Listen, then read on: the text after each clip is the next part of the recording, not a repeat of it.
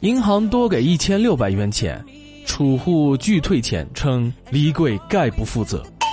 啊，浙江慈溪的一个秦小姐，她在银行取钱两万二千四百元，银行却给了两万四千元。事后啊，银行就向秦小姐讨要多给的一千六百元钱，遭到了秦小姐的拒绝。银行以不当得利为由，将秦小姐告上法庭。为此啊，秦小姐坚称，银行规定储户钱离柜概不负责，他也离柜概不负责了。这个银行的霸王条款啊，恶心人不是一两天的事儿了。你要是占了银行的便宜啊，那你妥定是犯罪，不当得利了。但是反过来啊，银行要是出了点什么错呢，损失了你的权益，那就是你自找的了。谁叫你不好好的点钱呢？啊，我们离柜啊，概不负责的。呵呵。不过同时啊，我也为这个秦小姐捏了一把汗呢。毕竟啊，以往不当得利的人都被银行给压趴下了。啊，今天我去取钱呢，银行多给了我一千六啊，我以为是什么暗示，我就想，我这个人平时做人清清白白的，平白无故的多了这一千六，弄得我很紧张啊，这几天都过得战战兢兢的，睡也睡不好，医生都说我得了精神衰弱。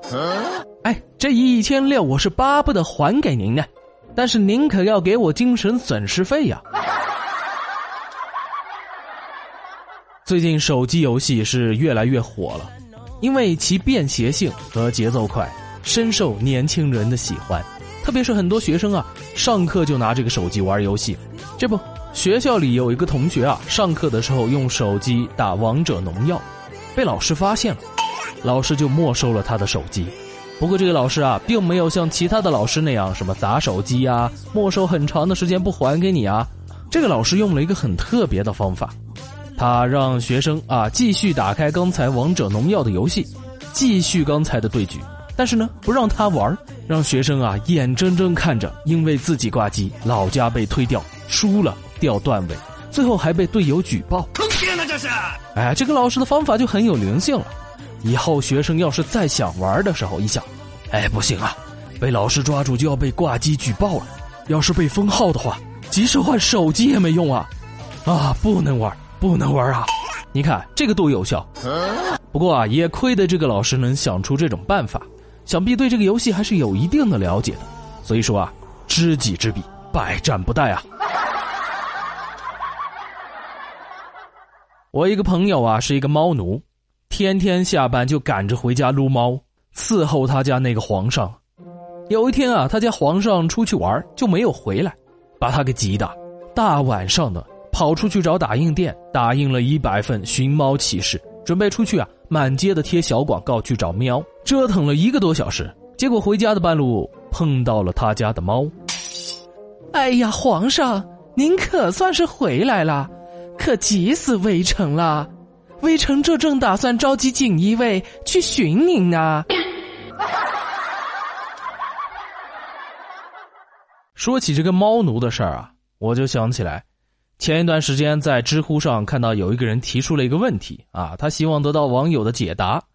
这个问题呢是这样的：请问怎样离间狗和主人的感情？喂喂喂，这个问题好奇怪啊！提问的人到底是什么人啊？我觉得怎么像猫提的这个问题啊？啊，这个再说起猫狗之间的问题啊，我又想起来，我有个朋友，他以前是一直养猫的，后来呢，在另外一个朋友的推荐下养了一只金毛，大约一周之后吧，他惊恐的来找我，哎，我问你啊，难道狗这种动物是没有自己的生活的吗？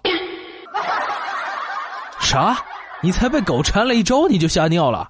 那你以后要是有个女朋友怎么办啊？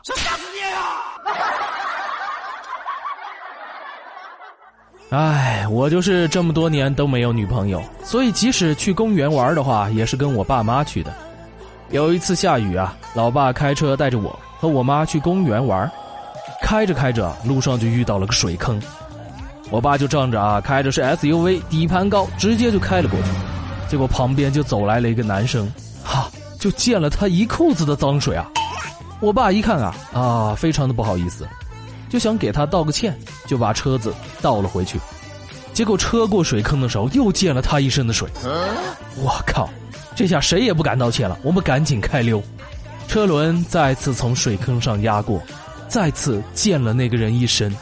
后来老爸把油门踩到了底，仍然能听到后面那条街上回荡着“我操你大爷”的骂声，久久不能平息。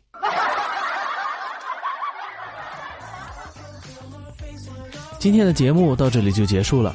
由于木子的业余时间有限啊，现在想要同时更新《呵呵一笑》和《英雄我早就不当了》，实在是有一些吃力。所以呢，从下周开始，《呵呵一笑》将改为周一至周五更新。